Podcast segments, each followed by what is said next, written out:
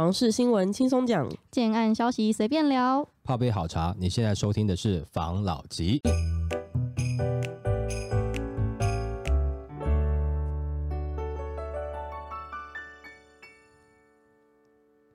关心你的房事幸福，我是房老吉。我是大院子，我是茶汤会。我最近看过一个新闻，这个新闻呢，像是公园，大家会很想要选在公园第一排的建案，然后大家就会称它为景观宅嘛。看这个新闻呢，他说他把公园当成险恶设施，然后我就想跟大家来分享一下，公园反成险恶设施，他直言这个问题就是个灾难。许多建案都会诉求位在公园、海景、校园第一排，诉求永久景观动距，房价也是应试高人一等，通常会比周边。同区块高，但住在景观第一排真的好吗？房产评论家思维就在脸书发言表示：公园第一排真的好吗？本来以为如果有人唱着难听的卡拉 OK，可能就是个灾难。现在看到有设施，你可能会比较想要叫他们闭嘴，或是在公园立个牌子，禁止小孩尖叫，禁止在这边欢乐的游玩。小孩的活力是会从早上叫到深夜的哦。就有网友说，不少建商会把特色游戏场当建案优点来推荐购买。对有小孩的家庭来说，一出门就有游戏场很方。方便，但怕吵的人就不太适合买在游戏场旁边。游戏场不是险恶设施，它是小孩的全世界，更是爸妈的救星。在都会地区的土地寸土寸金，不少人购物就会希望周边有绿地公园，有个可以休息散步的空间。而且不少从化区的房子新建密集，如果住家能正对公园、绿地、校园，拥有永久景观视野，更是稀有难得，也让这类的住宅房价有所支撑。通常同一社区内有景观的住宅，会比没景观的每平高约三到五。万那公园是几乎从早到晚都有人在使用，除了有噪音问题，其实不少空地只是现阶段先作为公园使用，原本可能是机关用地，像是学校、警察局或是其他公家单位。等到未来人口达到一定的标准，就可能会开发使用，原本的公园也会将消失。此外，河景住宅也会是建商常常会拿来作为诉求的特点，但河景宅多半位于较偏远地区，大众运输比较不方便，临河岸也容易有潮湿的问题，迎风面风雨。较大，低楼层更会有蚊虫问题。那专家就统整出以下几点，在购买水岸宅或是公园宅之前，不妨多加考虑。第一个就是噪音问题，因为许多住家都会紧邻水岸景观或是公园，也代表紧邻着车流量大的道路。虽然开窗可以享受无限动距、辽阔的景致，但也必须要承受车潮带来的噪音。当然，效果良好的隔音窗可以阻隔这类的干扰，但不能开窗，可能就失去购买这类住宅的意义。刚刚他讲的公园有人在唱卡拉 OK。可以吗？唱歌真的会让人家觉得很不舒服啦。通常那个歌声都觉得还好，的确是听起来听久会觉得他自己嗨了，旁边人不舒服了。不过会有这样子状况的公园，我想应该不会太都会区啦。太都会区可能比较不会这样，除非他是在那边卖唱的街头艺人嘛。再是如果旁边有一些游乐设施，小孩子很吵，那也的确啦是有点吵了。就是说有他适合的群众，也有他不适合的群众了。不是说一有公园就一定觉得好，因为你觉得如果说公公园前面是对你来讲是一个安静的感觉，那有些公园就不是，有些公园它是乐园，哈 真的会比较吵一点点，那可能就不适合了。刚刚专家说噪音的部分呢，其实如果说在水岸，其实蛮多案子的确它真的是临路的。如果说那条路哈真的刚好算是车流量比较大的话，的确你会觉得蛮吵的，而且噪音很奇怪啊，到上面的时候它的噪音还是很吵，噪音是往上递传上去的，有的时候真的是不舒服了。万一你又遇到，比如说你是在中南部一点点哈，不是大家都。做捷运有蛮多的摩托车，有些摩托车可能会在半夜的时候突然呼啸而过，而且那声音真的是大到不行，哇，那过去的哈，那晚上睡觉真的会不好睡，会很吵，你会觉得不然我就把窗户关起来好了，不然会太吵。那你窗户关起来之后又会怕闷，夏天当然一定开冷气来说你还没有很热的时候，你可能就要先开冷气了，因为那个吵的真的是蛮大声啊。如果说那条路刚好是你对面也有房子，不是第一排，你可能是第二排好了啊，但是你前面是第一排，中间有一条车流量比较大的马路的话，哇，那个声音上来会更可怕，就好像在回音一样，叫余音绕梁，就是很大声了。所以会怕噪音的，真的是要多注意一下。除了平常塞车时间就吵，最让人难接受就是半夜睡到一半了，快要睡着之前，突然有一台飙风骑士过去。嗯。对对样。啊，或者说刚好他的车子也是有改装的，排气的声音真的有点大的时候，你真的是会突然觉得很不舒服啦。所以噪音是不是要注意？的确是要注意。那下一点呢？下一点是整齐清洁，水岸及公园能让住家视野充满绿意，但若河岸、公园的环境整洁不理想，充斥着垃圾污染物或是杂草丛生，反而增加困扰。对啦，那如果公园真的是很脏，里面有太多的一些垃圾啦，或是游民啊，或者是晚上有人能不能交易毒品啊，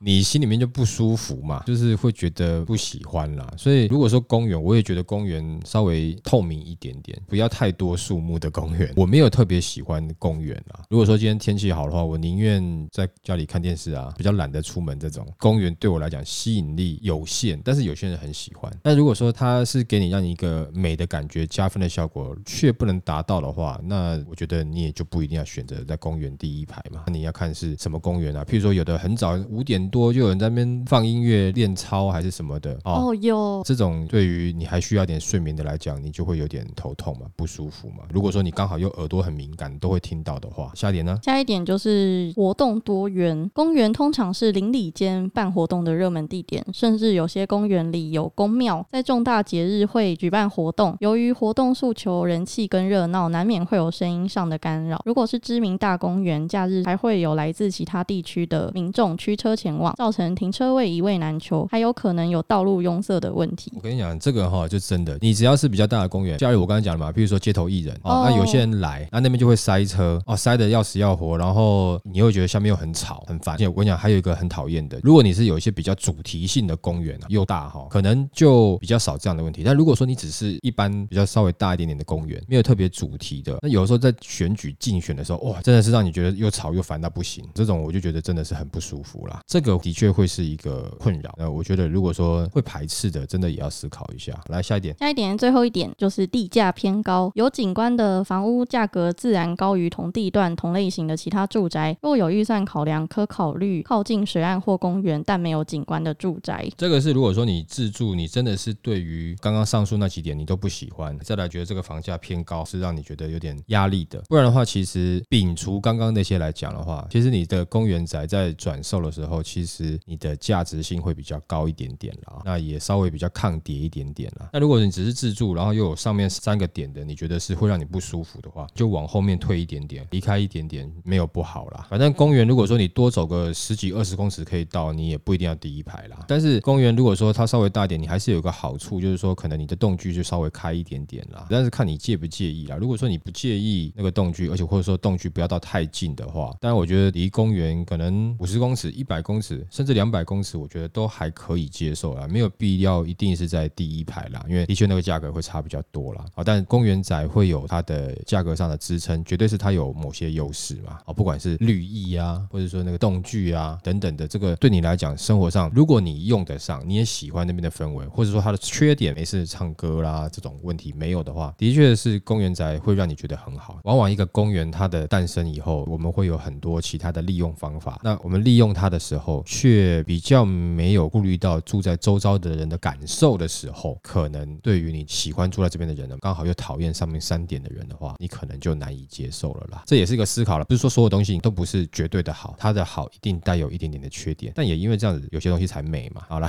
来下一则。怀念于三十年老屋才有前阳台，房屋格局快绝版。旧房子通常会是什么样子的格局，会让许多过来人都说真的是好怀念呢？许多民众说，以前有前阳台的房子，因为可以拿来放鞋柜、杂物，当做与室内活动空间的缓冲区，很方便。但不知道怎么回事，现在这款格局越来越少了，似乎变成绝版格局了。那就有民众说，现在家中的格局就是一开门就是客厅，比起有阳台落成区作为缓冲，相相对直接的点，但要找这种进家门就是阳台的格局不好找了吗？然后有民众 po 文怀念，多数只剩下屋龄较老的房子才会拥有。那专家就表示，公设比近年是越来越高，同时又因为高房价的关系，导致民众可买的平数就非常的有限。保留前阳台的话，等于是变相吃掉了室内实际上使用的空间。也因为人口结构改变，以前大家庭挤在一起，现在独居者越来越多，前后都有阳台，就显得累赘了。其实有这种前阳台的格格局叫做国泰格局，因为国泰建设长久以来设计的户型大多多为三房两厅两卫或一卫，前后各有一座阳台，整体接近正方形，距离客厅还有一小段距离，可以用来放鞋柜、脱换鞋子、放椅子、酒精等杂物，当成落成区，可以跟家里的活动空间隔绝，但也不尽都是优点。那专家就有说明，前阳台会吃掉部分的室内光线，所以如果说是属于比较低楼层的，或是日照比较不足的地方，如果还有前阳台的话，就不一定会是加分。那这个就要看民众需求。但如果你现在还想要找这种绝版的房屋，专家就分析，以北市来说，屋龄三十年以上的无电梯老旧公寓，或屋龄二十几年的电梯国宅为主，有机会可以找到。那总价可能会落在一千五到三千元之间，有兴趣的民众可以碰碰运气。我不知道大家对于这种格局喜欢怎么样。其实最近有很多的，不管是电影或是电视剧，有一些画面上就会带到类似像这样子的格局，就是你大门一打开就是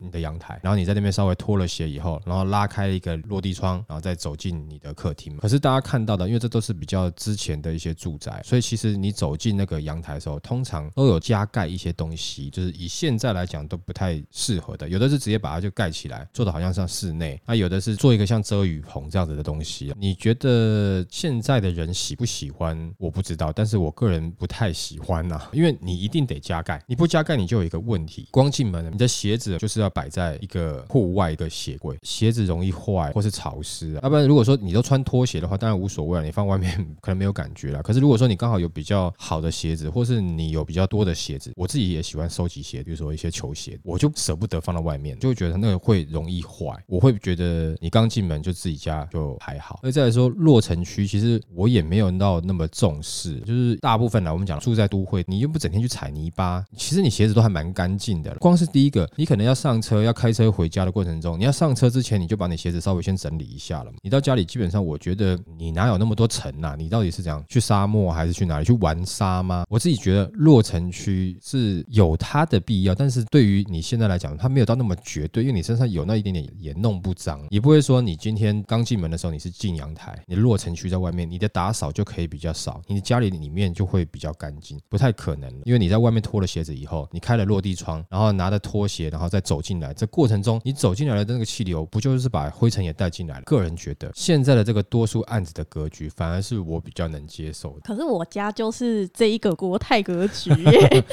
那你自己觉得习惯吗？我很习惯呐，因为我家是进门之后，它是一个可以脱鞋的空间，然后确实是有采光不足的这个状况。现在的我可能有所转变，我可能觉得如果今天要买房子的话，我还是会想要有一点采光，像吹南风，地板就很湿。你们家的开门进去这个阳台，你是不是有稍微加盖？没有哎，所以你们没有做，譬如说遮雨棚啊这些东西，没有吗？它是本来就在室内空间，应该是讲说你的阳台上面是别人的阳台。对，但是你没有做规划，那万一雨是斜的下或横的下的时候，不会飘进来吗？有窗户啊。我一说你的阳台，阳台也有窗户，它原本就做好是有窗户的。对，因为它是合法的阳台。哦哦哦，合法哈。我跟你讲，建商就是交给你们的时候，就已经先把这个东西二工先做好了。做这个东西的确就会呃牺牲掉你的采光，但是的确就可以把这一块变成是比较干燥。那如果合法的话，你现在如果还是出这种，相信他绝对没有办法在外面帮你加盖，你只能自己违章建筑。其实以前也很多是违章就把它加盖起来的。换一个角度讲，以现在大家的格局，就是门一打开就是客厅的这样的的案子，它如果有一个小阳台，你会把你的鞋子在下雨天的时候摆到你的阳台上面去吗？不会啊，不会嘛。你顶多天气好的时候嘛。如果说你的鞋柜啦，或是你的落成区，就是你刚开始进门的那个阳台的话，一年三百六十五天鞋子都得放在那啊，放一放，我真的觉得那个鞋子里面就是坏掉了或长霉菌了，我都觉得不太喜欢。所以我个人还是觉得现在的比较好。你就是稍微弄干净点再进房门，然后你可能鞋子放在里面的鞋柜又可以保存好你的鞋子，而且你可能还有除湿，你鞋子也可以顾得很好。我觉得这样长期来看应该是还 OK，不然你放外面鞋子没多久就坏掉了，这也是一种浪费了。相对来讲，我个人比较喜欢现在这种格局，当然我相信也有很多人会喜欢像你刚刚讲的这种国泰格局，它有一种不一样的风情，不一样的味道。那它也许也有它的好处，可是如果说以我的话，我可能就是完全 get 不到那个好处，我就会觉得我都已经进门。门了，我还要再进一次门我才进门，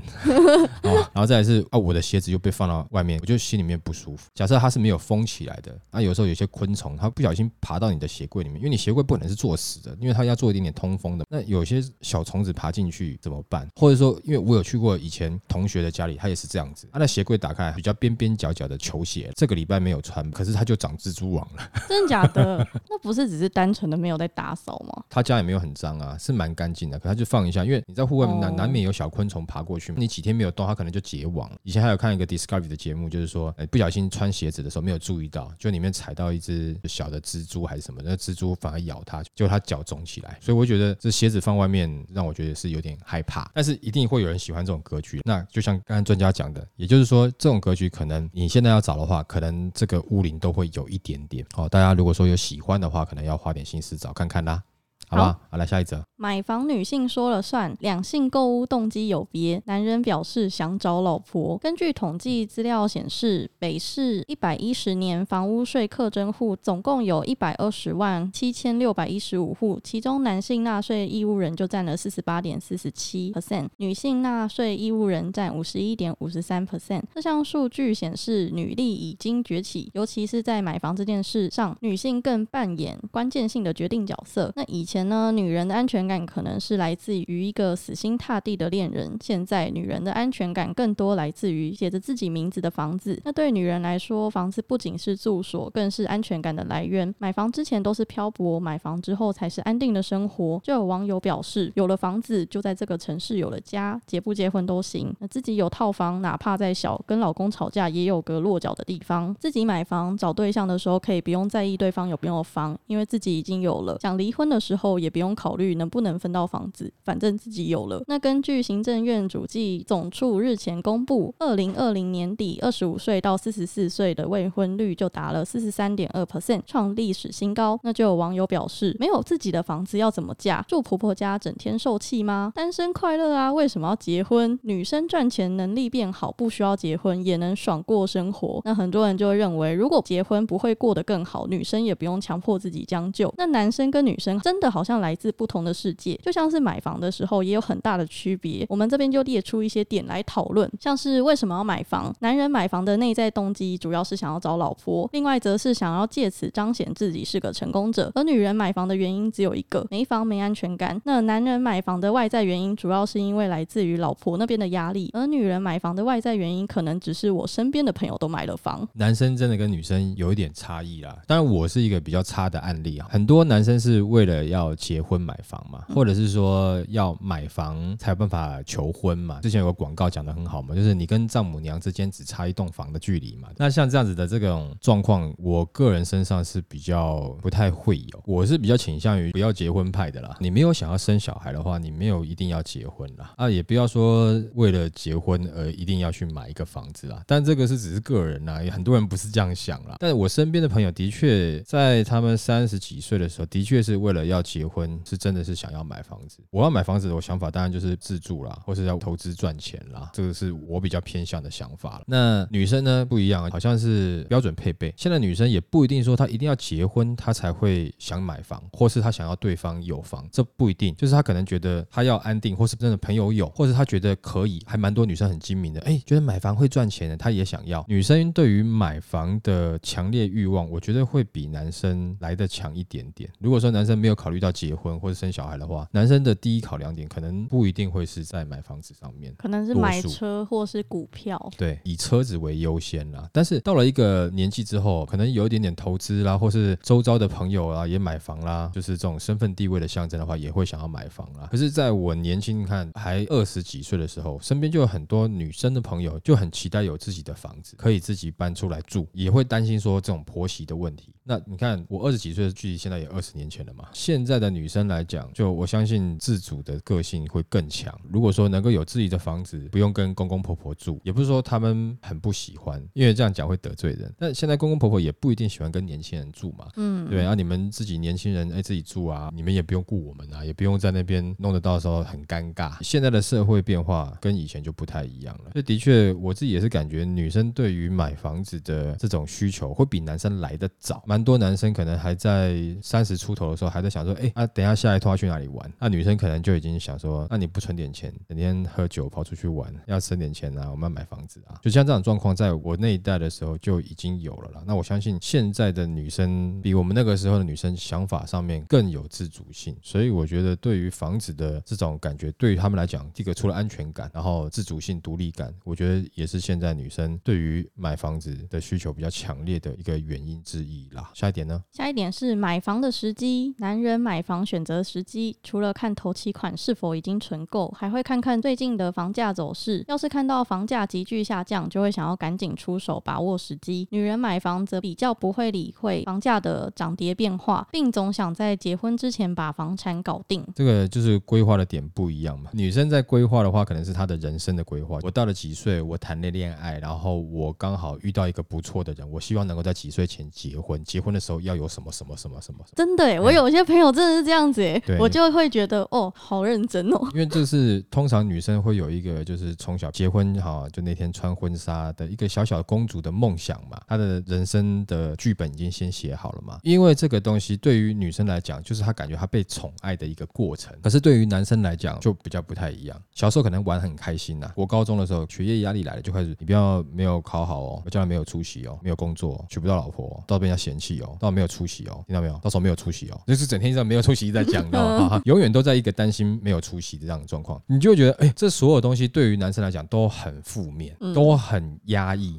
这可能是传统教育的关系啦。现在可能女性意识抬头，很多女性已经慢慢逃离了以前的这种传统的思维，她可以不用有太多的婆媳问题啊。但是问题是，现在的男生还没有办法逃离以前传统的思维。就讲简单的，如果今天一个男生赚的比女生少，那女生会怎么想？不能说全部啦，但是有蛮多数的女生不太愿意嫁给收入比自己低的男生，还是会认为说男生要有肩膀，要有担当。但是男生有肩膀有担当，这个到底是不是传统的思维？是哦吧对，？算是嘛。所以男生身上的枷锁还是没有松掉啦。刚刚讲的是男生的部分，女生现在她可能社会开放，好像婆媳这个问题能够避开就尽量避开，搬出来住好像也都是正常的，就是慢慢已经有点挣脱传统的束缚了嘛。比如说回家要三从四德这种东西不可能看到了，嗯我这个年代都没有了，更何况现代。但是现在男生对他们来讲，除非说他真的已经开始考虑到家庭了，或者结婚要生小孩了，不然有时候可能年轻的时候还会觉得说，哦我现在有赚钱啊，呃，再去喝一杯吧，哦，或者出去玩一下，就像是功课一样。小的时候是爸爸妈妈给的功课，你一定要好好读书，要将来有出息，找到工作。然后接下来交了女朋友，当你要开始讨论到结婚的时候，好像又是另外一个部分的功课啊，你要去买房子，你要怎么样怎么样，就会好像对于男生来讲，这个都是你逃不了的，就是嗯哎，你没有房子，你结什么婚？可是当有房子的时候，又会说啊，你要跟你老婆出去住，不跟我们一起住，又会有自己妈妈的压力。有的妈妈会讲了，但我觉得现在很多数的父母亲是比较开放了啦。你们年轻人出去住是无所谓啦。这个东西对于男生来讲，所以男生会考虑的比女生慢呢、我觉得也是稍微合理的，因为毕竟感觉上面好像是一种你必须要达成的一个任务。你每天都在解任务，总是会累啊，就没有那么想。可是对于女生就不一样，那是她童话故事里面的一部分。讲实话，那你男生的童话故事是什么？男生童话故事可能是哦，我可以出去玩，哦，我可以跟女朋友去哪里哪里去哪里玩，很开心。这个可能是男生的童话故事，可是女生童话故事不是啊，有家里然后可以住在一起，这样子可以干嘛的？嗯可是女生现在在做的是完成她的童话故事，可男生并没有在完成他自己的童话故事。那女生慢慢挣脱了一些枷锁，男生现在其实还没有。我会觉得说，既然都这样的话，其实就是大家都挣开枷锁，女生也开始不要把一些传统的观念加注在男生的身上嘛。就是你跟男生的收入，你可以比他收入高，但这个也需要点时间，因为其实女生能够接受，社会有的时候还是会拿出来啊哦，你老婆赚的比你多哦，哦，差点就把吃软饭这个话讲出来了。嗯嗯哦，就是还是会有吃软饭这一种比较负面的词啦，但这也没办法啦。好了，下一点，下一点是装修的考虑，男人买房对装修讲究实用，而女人买房对装修则是注重好看，一切以美观为主。对啊，因为我们就是，譬如，哎，我要放什么东西，放什么东西啊？然后譬如说啊，这个叫蕾丝边，蕾丝边要干嘛啦？人家弄到不舒服了。那个窗帘的颜色这样好好看哦，那哪里好看？窗帘不就要遮吗？就我不要透光。然后或者说，哦，这个柜子好漂亮哦，哪里漂漂亮，这个东西又放不多，而且又这么贵，占空间等等的。这个男生跟女生不太一样，男生会比较希望实用，到时候方便；女生会觉得说，那我要漂亮啊，那这样看起来，哎，不管是拍照啊，或是朋友来，或自己在里面，就哦，好像是公主般的童话。那男生的话就比较难，切入的点就不一样。嗯，哦，你能说真的是哪个好，哪个不好？不知道，纯粹只有漂亮都真的一定好吗？也不一定啊。纯粹只有实用也就一定好吗？也不一定。你怎么找到你们两个人中间的平衡点最重要了。下一点，下一点是签完合约的反应。男生会想着我什么时候能还完房贷，女生会想着我什么时候可以住进新房。所以在买房这件事情上，男女的确可以利用各自的优点来进行分工，这样子夫妻俩不仅不会吵架，还可以省下一大笔费用。例如，男生可以负责找房，女生负责定夺。买房是人生的一件大事，也是婚后甜蜜生活的开始。因此，买什么样的房，这样子的决策最好双方都参与。买房阶段最麻烦的就是看房，所以由男生负责找房，之后再由女生做定夺，也是一个好方法。那再来就是女生可以负责采购，男生负责动手。房子买好就要装修了，女生天性都比较擅长采购，而且货比三家的能力的确要比男生强。因此，女生不妨发挥特长，把购买的工作包办，男生就负责监工和动手执行。反正体力活本来就该是男人的工作，这边他有点那个性别歧视。的确啊，体力活对于大家来讲，认为都是你男生应该做的嘛，就是你刚才讲的传统枷锁嘛，这没有办法了。那你说女生可能就是在买的当下确定之后，蛮多开始就好像哦，那我们之后住在这边是怎么样？哦，到时候我们可以怎么样？那我们到时候再养个宠物之类的，就是开始编织未来的生活了。那真的蛮多男生会说，哇，那以后我只剩多少钱可以用？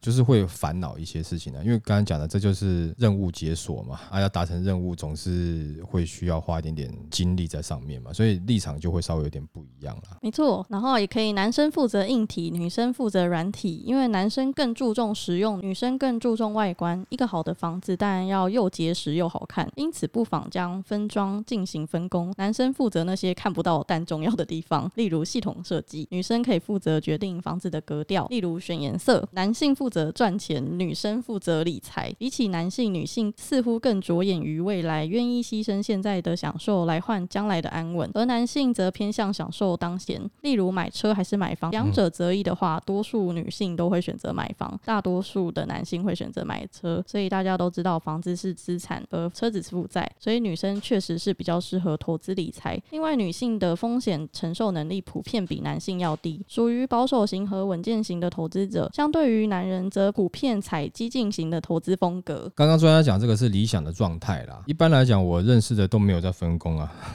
如果说你是男性主导权比较重的话，通常都是男性决定大多数事情。嗯，那不过近年看到的，好像女生决定权比较高啊，就是男生只是陪着去看，女生说：“你看这样是不是很好，对不对？”啊，男的就哦，对啊，对啊，男生只是想说啊，这个能不能接受，就顶多分析一些小东西。那女生那个词义很喜欢哦，你大概也不好左右了。我们这讲是比较年轻的购物族群来看，那如果老夫老妻那就不一定了啦，那可能看的面就会比较多了，有甚至会包含啊到小孩下一代，这个时候的女性在看屋也会更理性一点点。但我我们现在讲的，我觉得这个比较偏向是首购了啊，就是年轻夫妻在刚开始或者说准备要结婚的，在买房的时候，其实女性的主导权或是女性的意见反而是比较大的，男生反而没有什么想法。你问男生哦，有没有什么想啊？我买车要改什么车，或者我买车买哪个牌子的车，哪一个型号啊？因为他可以怎么样？因为他平常有在注意，在他的这个童话故事里面，所以他会想到这些事情，他会有一些想法。那你突然我三十年我从来都没有想房子怎么样的，都还在想车子，然后你突然要买房子的时候，我可能没有那么多的想法。可是女生不一样，她可能从小就已经幻想她有她自己的城堡了，嗯，要跟白马王子或者是她自己的男主人住在里面过什么样的生活，她就已经有想了。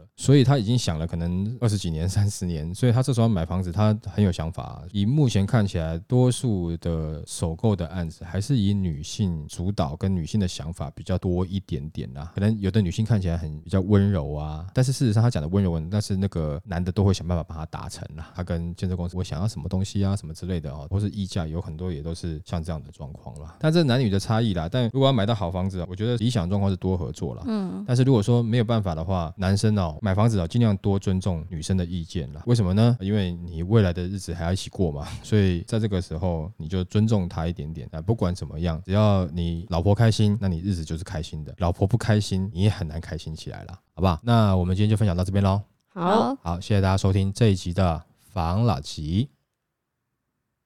拜。